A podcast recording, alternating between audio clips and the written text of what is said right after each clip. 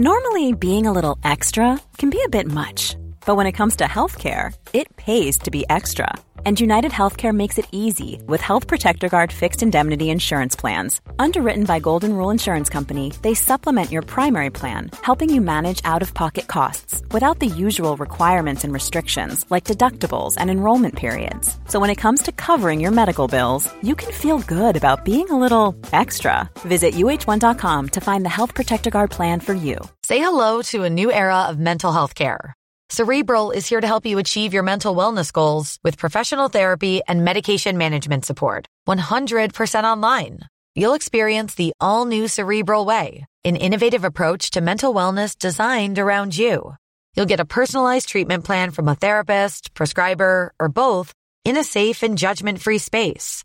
Your cerebral therapist or prescriber will outline a customized plan with clear milestones along the way so you can get to feeling your best. With Cerebral, you're not alone in your mental health journey. We're here to empower you to live a fulfilling life. So take that first step towards a brighter future and sign up today at cerebral.com slash podcast and use code ACasts to get 15% off your first month. Offer only valid on monthly plans. Other exclusions may apply. Offer ends July 31st, 2024. See site for details. Before I start today's episode, I have an important announcement to make. When I started this show almost a year ago, I set myself the task of covering every single queen of medieval England, from the conquest to the end of the Wars of the Roses. At the time, it seemed like a daunting task, and I had no idea if anyone would even be interested. A year on, I'm now on my 26th episode, not to mention the three supplementals, and you may have noticed that we're coming up rapidly on the end of the Middle Ages. Well, I've been thinking for several months now about what I would do once I finally got to Elizabeth of York, generally accepted to be medieval England's last queen, and now I have come to a decision. It seems a shame to stop the show while the audience is still growing and there are still queens left to cover. Therefore, I have decided to carry on. Yep, we are going to plough into the Tudors and the Stuarts. Yay! Now, this does fill me with a certain amount of trepidation, as I'll be entering a period where there is far more material to read and a lot more romanticism, but I think I'm up to the challenge. Now, of course, the name of the show does give us a point at which I can go no further. The final Queen Consort of England, who was? Anyone know? If you say Queen Elizabeth II, then you clearly have not been paying attention, as she is a Queen Regnant, not a Queen Consort. If you say Queen Elizabeth Bowes-Lyon, the late mother of Britain's current Queen, then you'd be closer, but there's that crucial word Britain. Remember, Britain and England are not one and the same thing, any more than California and the United States are one and the same. The final Queen Consort of England was. Actually? Did you get it? Lots of points to those of you who did, because it is Mary of Modena, wife of King James II of England. After her, there are only Queen Regnants before we get to the British Queens after the Act of Union in 1707. So, how long will it take me to cover the rest of the Queens of England? Well, I honestly don't know. There are ten queens in that span, six of whom, of course, are wives of Henry VIII, but I think there are quite a few opportunities for supplementals, not to mention that some of these queens will take far more than one episode to cover. I'm looking at you, Catherine of Aragon. Therefore, I reckon that there is at least six months' worth of material in there. After that, well, I'm not thinking that far ahead. I think there's plenty enough to do in the meantime. Because of this, I will be re recording at some point the introduction episode to the series to reflect this change, but don't worry, I won't be George Lucasing the whole back catalogue. As much as I would love to clear up the rather poor sound quality and delivery of my earlier shows, if I were to go down that rabbit hole, I'd never record another episode. I'd just spend all my time polishing my existing ones. I would also like to thank the latest donator to the show, listener Andrea from the great state of Minnesota in the US.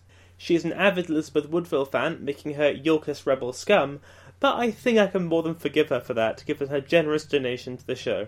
Thanks, Andrea. Finally, I'd like to remind you all about the best ways to keep in touch with the show.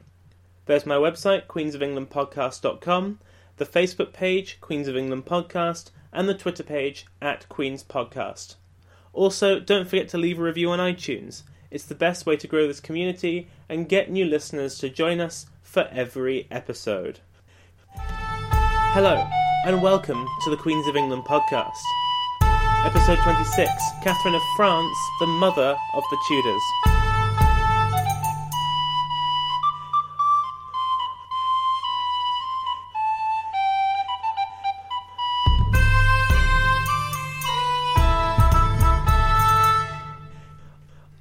Before we continue from where we left off last time, I'd like to say something quickly about naming conventions, because I do love a good tangent on historiography.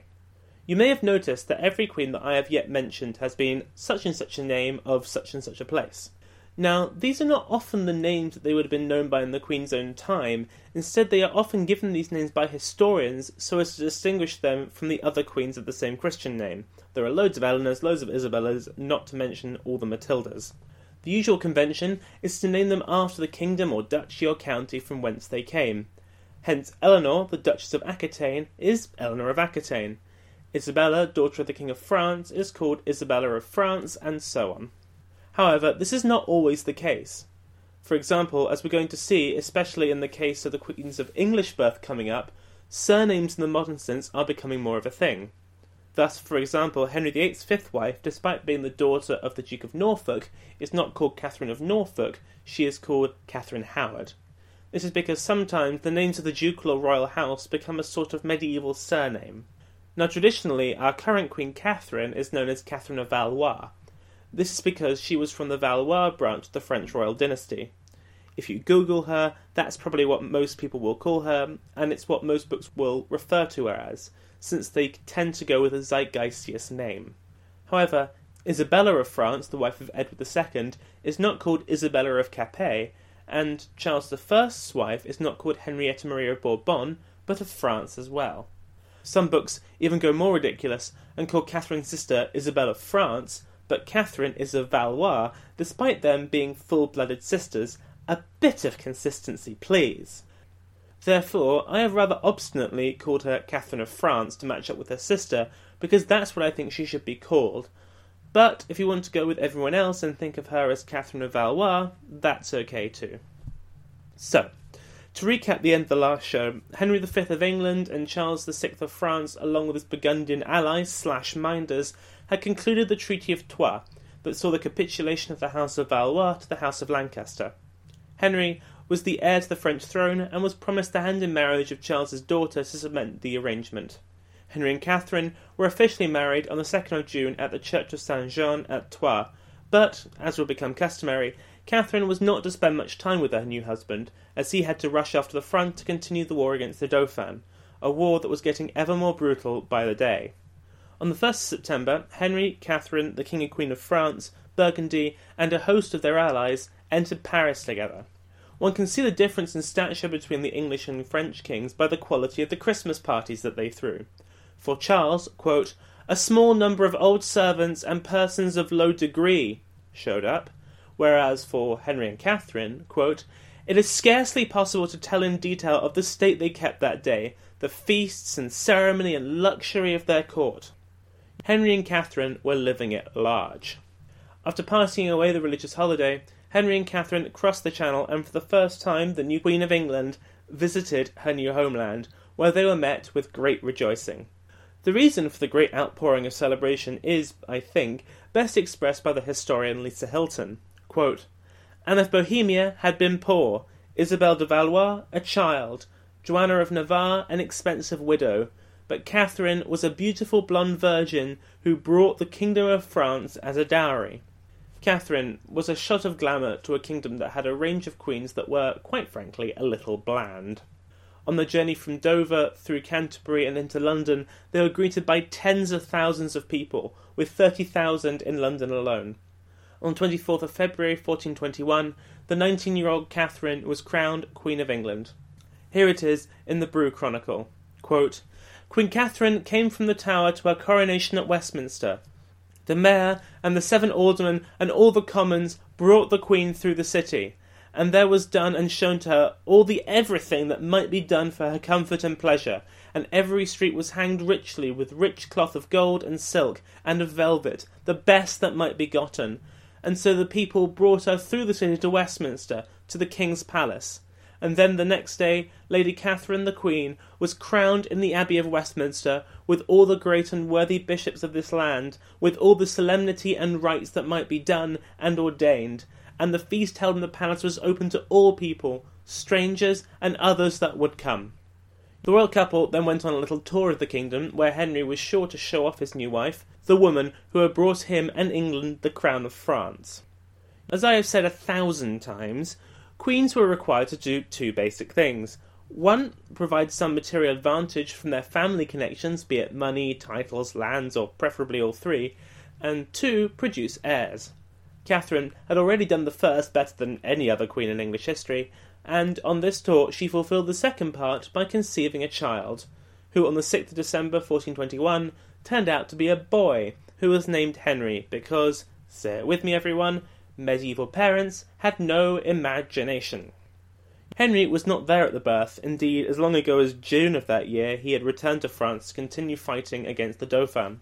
While in England, he had left the fighting to his brother, the Duke of Bedford, but Henry loved war far more than anything else, and so at the earliest opportunity he returned to the war, leaving his new young wife in England. At Easter, they were reunited in France, and they spent a little time together in Paris, but before long Henry was off at the front again, but this time he would not come back. He contracted dysentery, and on the 31st of August 1422 he died. Catherine may or may not have been present on his deathbed. The sources disagree, and historians since have debated if this was because of some irrevocable break between the two. But I think this is a modern reading of a medieval marriage. Don't let Shakespeare and overly romantic sources convince you that Henry and Catherine was a love match. It was not. It was a marriage of convenience, and so you can't expect the grieved soon to be widow to rush across a war zone to be with her dying husband. I think it's fair to say, though, that Henry didn't have the greatest respect for his wife as a political figure. Now, this may have had something to do with the fact that she spent around half of their marriage pregnant with their son, but she was afforded no particular role in the governance of the kingdom, despite Henry being absent from England, and he did not even let her manage her own estates. Government officials simply paid her the amount due by the treaties as sort of middlemen. In his will, Henry gave Catherine no pronounced position, giving her neither the regency of England or France nor formal custody of their son. The sources, though, do agree that the Queen was distraught at the death of her husband, and it's unlikely that this was forced. They may not have lived the romantic ideal of the perfect marriage, but theirs was a partnership in its infancy. Together, they were supposed to be king and queen of an Anglo French empire stretching from Hadrian's Wall to the Mediterranean, probably the greatest European empire since Charlemagne. Their son, the new king, was only 16 months old, and the Dauphin of France was still at large and far from beaten. Henry's body was taken to Rouen, and from there Catherine led the mourning party back to England. Every town across northern France and England is said to have been convulsed by grief. While this is probably a little overstated in the occupied French territories, I don't think that this is the case for England. Henry was the greatest conqueror that England had ever had, the greatest warrior king since Richard the Lionheart. Back then, no one cared about his faults or debts these conquests incurred. They only saw him as a hero, a historical rock star, and like all the great rock stars, he died before his star could wane. Although she was given no official power in the regency of her son, Catherine was still important as a symbol. Although she had produced the heir that England needed, she was far more useful as the embodiment of a submissive French crown. As a French woman in a male dominated England, she was used as a symbol of the great empire that England had carved out of the once mighty France. Her submission to first her husband and then to the regency government of her son was symbolic of the submission of her homeland. It was quite rare in English history for queens to run regency governments, and the omens of history were not good for Catherine.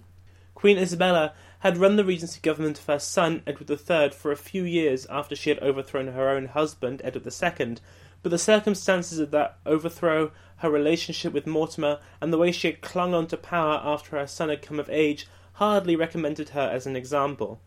Then there was Catherine's own mother, Isabella of Bavaria, who had run for a time the regency government of her husband, Charles VI, but her reputation as an oversexed and weak ruler hardly helped Catherine's cause.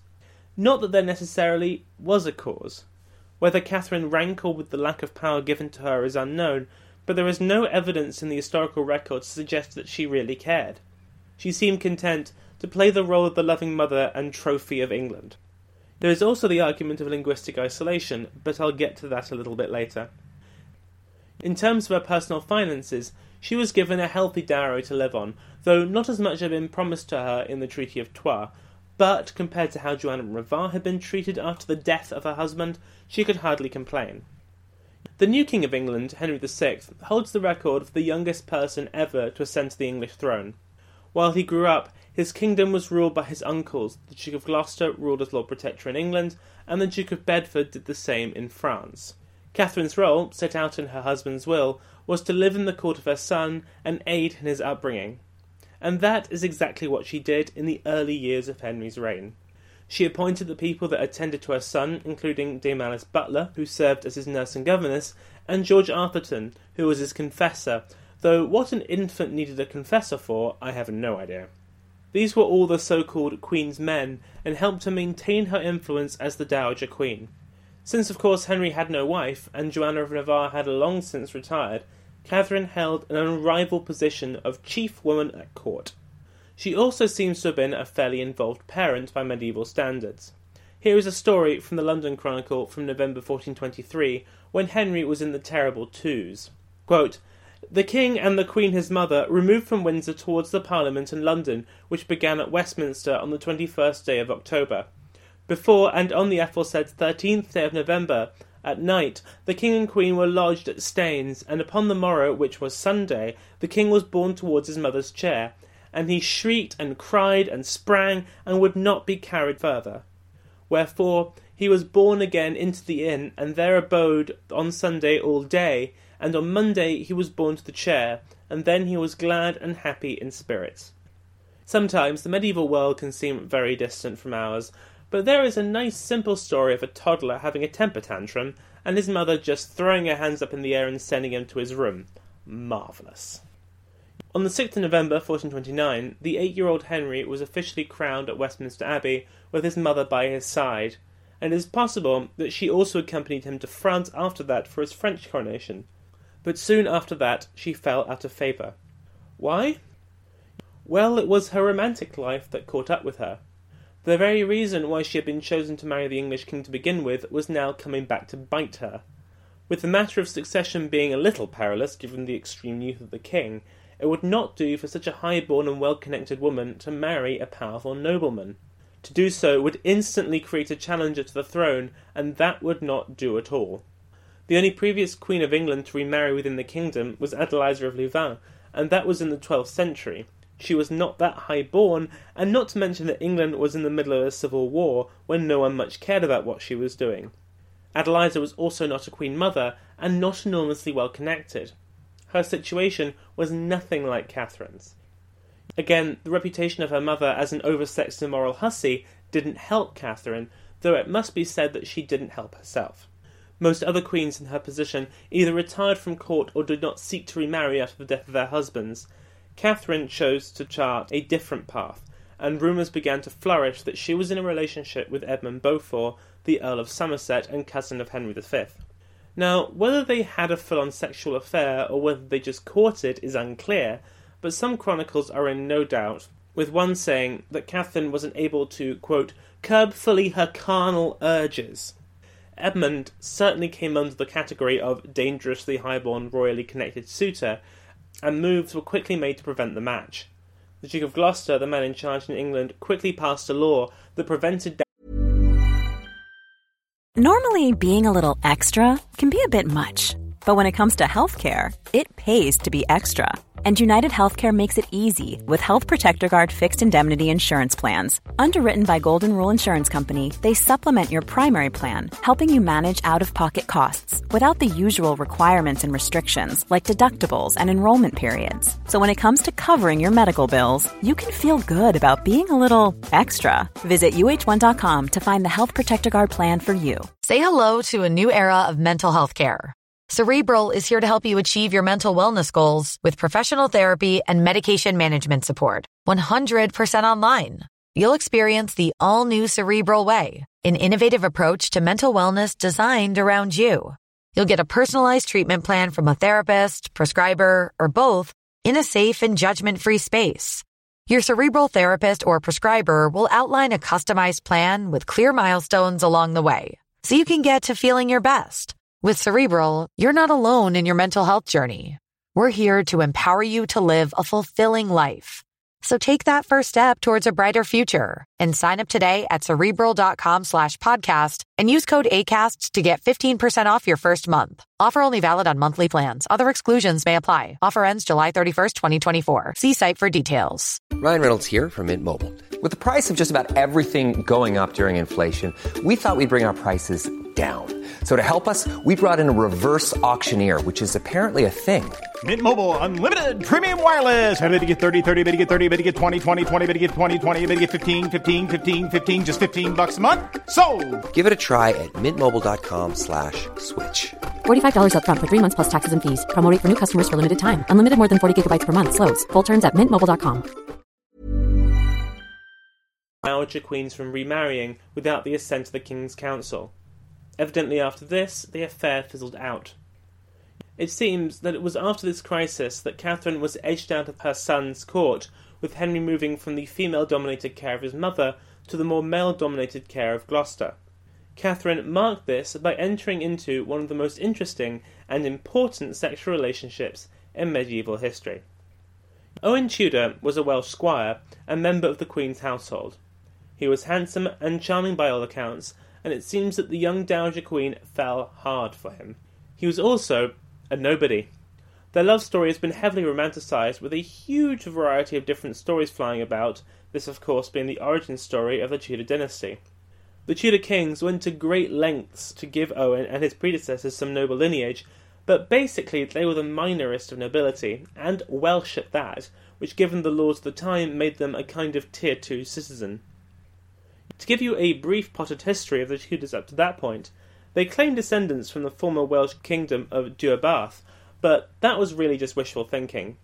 They were just a gentry based family in Anglesey, that island off the coast of North Wales most famous for its druids. They first make the historical headlines by being one of the principal backers of the rebellion of Owen Glendower, a Welsh revolt against the English rule that lasted from 1400 to 1415. They were right at the heart of the rebellion until 1406, where they abandoned the sinking ship and were pardoned by Henry IV. Owen Tudor was born in 1400 to Maredudd ap Tudor and Margaret ferch Dafydd. Peace with England came at just the right time for the boy, for he was admitted into the royal household as a page for the future Henry V. He appears later as a member of the retinue of the royal steward, and after Henry V died, he joined the Queen's household. The most famous and romanticised of the stories of Owen and Catherine's first meeting is at a ball. Owen was apparently dancing, and while attempting to execute a tricky pirouette, he literally fell into Catherine's lap. There is also a rather raunchier version that has Owen Tudor stripping off to go swimming. Clearly impressed by his naked physique, Catherine disguised herself as a maid and arranged a, shall we say, rendezvous? Not recognising the Queen, they engaged in some rather hot sex, and during this he kissed her on the cheek rather aggressively, leaving a love bite. Later on at dinner, he sees the same mark on the face of the Dowager Queen and realised who it was that he had left his mark on. The most boring version, and therefore the most likely to be true, is that Owen was a member of her household tasked with organising her property portfolio, and while working close together, they developed feelings for each other. However, it happened, the two are definitely in a sexual relationship in the early years of the 1430s at the latest. Now, it is possible that Catherine purposefully chose a commoner to marry rather than a noble, as it got around the law preventing dowager queens from remarrying nobles, but that seems unlikely to me, as, if that was her only concern, then she would surely have chosen an Englishman rather than a Welshman. The aftermath of the Welsh revolt during the reign of Richard II meant that Henry IV had made a series of draconian decrees that included forbidding Welshmen from carrying arms, living in certain places, owning land in England, and generally not given the same rights and privileges afforded to the English. These were extremely racist laws, and so any marriage between a Welshman and the Dowager Queen would be fiercely resisted. That said, there does seem to be a true love story here, as there was no material advantage for Catherine in marrying such a low born man, Indeed, doing so caused her nothing but trouble in public. Some historians have rather crassly made Catherine sound like a randy young girl who couldn't keep her knickers on, but it seems to me that she just yearned for the companionship and security of marriage, and she fell in love with this nice Welsh boy. She was a foreigner in a strange land that was suspicious of her, and perhaps she found common ground with Owen, who was much in the same position. I have no reason to doubt this was a love match, and so I've just decided to go with it. Now, some historians have made the claim that their relationship was kept as complete secret until Catherine's death, but I find that very hard to believe, as the Dowager Queen having a bunch of kids when appearing to be unmarried would have attracted considerable attention and comment. There is no doubt, though, that members of her household knew about it, and they were not impressed with one of the noblest born queens of England history cavorting around with some upstart Welshman. They are reported to have said that Catherine had, quote, lowered herself by paying any attention to a person who, although possessing some personal accomplishments and advantages, had no princely nor even gentle alliances, but belonged to a barbarous clan of savages reckoned inferior to the lowest English yeomen. There is also doubt amongst historians about whether they were ever officially married, as there is no record of it happening, but again, I think it highly unlikely that Dowager Queen would have exposed herself to the kind of comment that having a bunch of bastard children would have done. So I think it is far more likely that they had a secret marriage, probably after they realised that she was pregnant. It was kept a secret for all the reasons mentioned above anti Welsh racism and his low birth. Now, all the dates are uncertain due to the lack of evidence, so please don't all write in and tell me that such and such a book disagrees with me. But, that said, in their around six years of marriage, they produced probably three children Edmund, Jasper, and a daughter who died in infancy. Edmund, their eldest, was born in around 1431, which is why I placed the date of their marriage in around that date. There may have been other children, possibly as many as two extras in their short marriage, but it's hard to be sure, so I've decided to just stick with the three.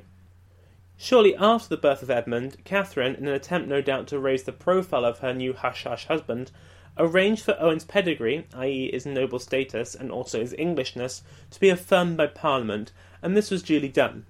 Owen was essentially given the medieval equivalent of a green card and naturalised as an Englishman, giving him a ton of new and exciting benefits, the most important being that he was now permitted to own English property, something not open to the Welsh. This did not mean, though, that the establishment liked Owen. One chronicler described him as being, quote, a man of neither birth nor livelihood. And, as we will see, this acceptance of him would not long outlast the life of Queen Catherine.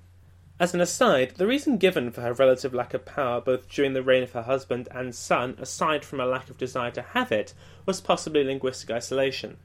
Up until the reigns of the Edwards in the mid 14th century, French, not English, was the language of the nobility, it is indeed a matter of hot debate amongst historians as to whether the Norman and Angevin era kings and high nobility could even speak English. They were the descendants of a conquering French duchy and saw no need to debase themselves with the peasant language of their new subjects. By now, though, only a century or so on, everything had changed.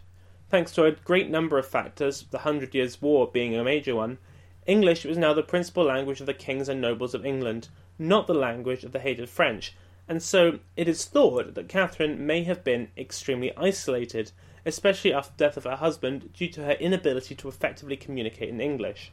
Now, personally, I think this is rather overblown. I think that if Catherine had, tr- had truly been able I think that if Catherine had truly been unable to speak English, even after a good many years spent in the country, she would have returned to France after a while, especially after being sidelined in the raising of her son, but she did not. I bring this up now because I think the relationship between herself and Owen is the final nail in this coffin. For a start, it is unlikely that they would have conversed in any language other than English, and it is unlikely that Owen spoke French, and inconceivable that Catherine would have spoken Welsh. There is also an account of Catherine meeting two of Owen's cousins, where she is said to have spoken to them in, quote, diverse languages in an attempt to find a common tongue. This suggests that she was a skilled linguist, and surely therefore she would have been proficient in English. The difference in stature between the couple was evident in how they spent their married life. They seem to have resided in the Queen's estates in Hertfordshire, and she did not take any of his names or titles. Her children would keep their father's name, however, and of course, most crucially, have her lineage to fall back on as a boost to their prestige and link to France. Aside from giving birth to children, there is sadly scant evidence of anything else that Catherine was up to in these years. It seems that the relations between her and her young son Henry were warm, though, as therefore they must have been with his guardians, for those guardians could have easily shut her out had they wished it. In 1437, Henry sent his mother a New Year's gift of, quote, a tablet of gold with a crucifix garnished with a sapphire, worth the princely sum of £40. Little evidence exists of her religious activities, but it seems that she may well have fulfilled the piety expectations of a queen, and she seems to have been held in some affection by the English Church, something that they would not have done if she did not have a good reputation for piety. In her final years, there is speculation that she may well have suffered from mental deterioration along the same lines that had affected her father and would later cripple the kingship of her son. Now, it is possible that this is just people seeking an easy explanation for some of the great changes in her life in later years, as she retired to Bermondsey Abbey and her children were removed to a surrogate family, but it is clear that something drastic happened in the final months of her life. There is also a suggestion that there was trouble in paradise, and that she and Owen became estranged in this period, again with the evidence of the fact that their children were removed to the care of the sister of the Earl of Suffolk and not placed into the care of their father. I'd love to talk more about this, but there just is not the evidence to, so I'm forced to just leave that out there. On the 3rd of January 1437, Catherine died at Bermondsey Abbey at the age of just 35, yet another child of Charles VI and Isabella of Bavaria to die relatively young. She was laid to rest in Westminster Abbey, just as her husband Henry V had been, though her remarriage seems to have prevented them from being buried together as they were placed in different chapels. I say laid to rest, but in actual fact her body would have a strange journey over the next few years. The chapel in the abbey where she was buried was reconstructed during the reign of her grandson Henry VII, and she was rather unceremoniously placed in an open coffin for nearly 200 years. Famously, Samuel Pepys in the 17th century would go to see the long dead queen and noted it in his famous diary, quote, On Shrove Tuesday, 1669, I to the abbey went, and by favour did see the body of Queen Catherine of Valois, and had the upper part of the body in my hands, and I did kiss her mouth, reflecting upon it, I did kiss a queen, and this my birthday, and I thirty six years old, and I did kiss a queen. I think I speak for all of us when I say, ew, gross. It would not be until the reign of Queen Victoria that Catherine was properly reinterred at the Abbey, this time in Chantry Chapel, which had been constructed by her husband Henry V. The inscription reads, quote, Under this slab, once the altar of this chapel, for long cast down and broken up by fire, rest at last, after various vicissitudes, finally deposited here by Commander Queen Victoria, the bones of Catherine de Valois, daughter of Charles VI, King of France, wife of Henry V, mother of Henry VI, grandmother of Henry VII, born 1400, crowned 1421, died 1438. Before summing up the life of Catherine, I'm going to quickly talk about what happened to Owen Tudor after the death of his wife. It seemed that the limited expectance that this upstart Welshman had gained from marrying the Dowager Queen would only last while she was alive to protect him. With Henry VI still childless and wifeless, the position of heir was held by the Lord Protector, Humphrey, Duke of Gloucester, and he was not in the business of letting rival potential heirs gain power. Pretty much as soon as Catherine was dead, Owen fled to Westminster Abbey where he sought sanctuary but was eventually arrested and sent to Newgate Prison with all his possessions confiscated. His crime? The breaking of the law forbidding the remarriage of dowager queens. Being a man of action, Owen escaped the jail, but was quickly then recaptured and sent to Windsor Castle, where the Lord Protector would have loved to have seen him rot, but he was saved by his stepson, King Henry, who pardoned him in 1439 and restored him his lands and possessions. As a thanks, Owen became a loyal supporter of King Henry and the Lancastrian cause in the opening rounds of the Wars of the Roses. Sadly, his fate, like most Lancastrian nobles, was to die at the hands of the Yorkists, as he would die leading the charge at the Battle of Mortimer's Cross in 1461. His sons, Edmund and Jasper, were welcomed into court as half brothers of the king and granted the earldoms of Richmond and Pembroke, respectively. They were educated at court, and the king took a great personal interest in their upbringing. Edmund was knighted in 1449 and officially recognised by Parliament as a half brother of the king in 1453. Being the caring sort of man that he was, Henry then granted him the wardship of the ten year old Margaret Beaufort, the daughter of Catherine's former lover, heiress of the Duchy of Somerset, and descendant of John of Gaunt, whom Edmund then married after she came of age. Edmund would eventually die of the plague in 1456, but the following year his wife would give birth to their son, and Catherine's grandson, Henry Tudor. Yep, that Henry Tudor. So, what are we to make of Catherine of France? Well, in the last show, I called her a trophy queen, and while it is a bit of an exaggeration to deem her a mere pawn in the affairs of state, it is not a total exaggeration. Her greatest influence on her time, as well as the future of England and France, was by far in whom she married and whom she gave birth to. With the exception of the Yorkist kings, Edward IV, V, and Richard III, every king and queen of England and later Great Britain and United Kingdom is a direct descendant of Catherine. Her hand in marriage cemented an alliance that could have seen the union of the crowns of England and France, creating a European empire that would have totally upset the balance of power on the continent and forever changed the course of Western history. Of course, that didn't really happen, thanks to the premature death of her husband, the obstinance and frankly luck of the Dauphin Charles, and the inept rulership of Henry VI, amongst other things. But Catherine had the potential to have been the matriarch of a giant European dynasty. As it turned out, she was the matriarch of a dynasty, but not the one represented at the negotiations at Troyes. We know frustratingly little about Catherine, as the sources are all massively distracted by the wars in France and by high politics in England, and Catherine played no part in either of these things. She was a young and inexperienced woman when she became queen, and had neither the time nor support during her very brief reign to do really much at all other than give birth to the new king. The power she had was all potential power, as any son of hers would have the potential to wield considerable power, as he would be a grandson of a French king and half brother of the English king. This meant that she was banned from marrying a respectable man, and most queens at that point would have settled down for a life of provincial obscurity and celibacy. As I said before, it is very rare for English queens to remarry within the kingdom, but that Catherine did in the face of considerable opposition.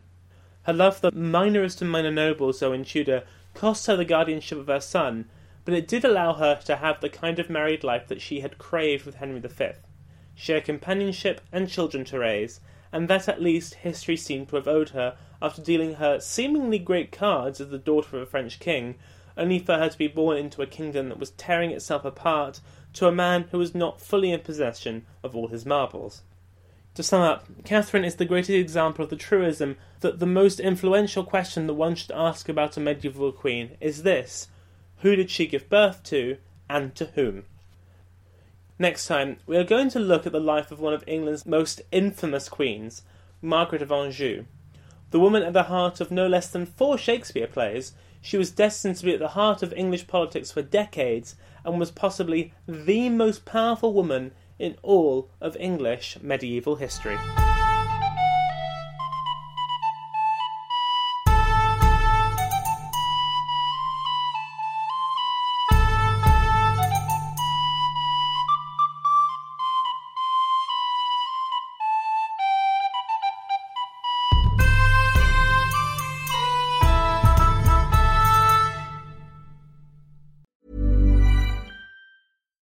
Subtle results, still you, but with fewer lines. Botox Cosmetic, out of botulinum toxin A, is a prescription medicine used to temporarily make moderate to severe frown lines, crow's feet, and forehead lines look better in adults. Effects of Botox Cosmetic may spread hours to weeks after injection, causing serious symptoms. Alert your doctor right away as difficulty swallowing, speaking, breathing, eye problems, or muscle weakness may be a sign of a life threatening condition. Patients with these conditions before injection are at highest risk. Don't receive Botox Cosmetic if you have a skin infection. Side effects may include allergic reactions, injection site pain, headache, eyebrow and eyelid drooping, and eyelid swelling. Allergic reactions can include rash, welts, asthma symptoms, and dizziness. Tell your doctor about medical history, muscle or nerve conditions including ALS or Lou Gehrig's disease, myasthenia gravis, or Lambert-Eaton syndrome and medications, including botulinum toxins, as these may increase the risk of serious side effects. For full safety information, visit BotoxCosmetic.com or call 877-351-0300. See for yourself at BotoxCosmetic.com. Everybody in your crew identifies as either Big Mac Burger, McNuggets, or McCrispy Sandwich, but you're the filet fish Sandwich all day. That crispy fish, that savory tartar sauce, that melty cheese, that pillowy bun. Yeah, you get it every time. And if you love the filet of fish, right now you can catch two of the classics you love for just $6. Limited time only. Price and participation may vary. Cannot be combined with any other offer. Single item at regular price. Ba da ba ba ba.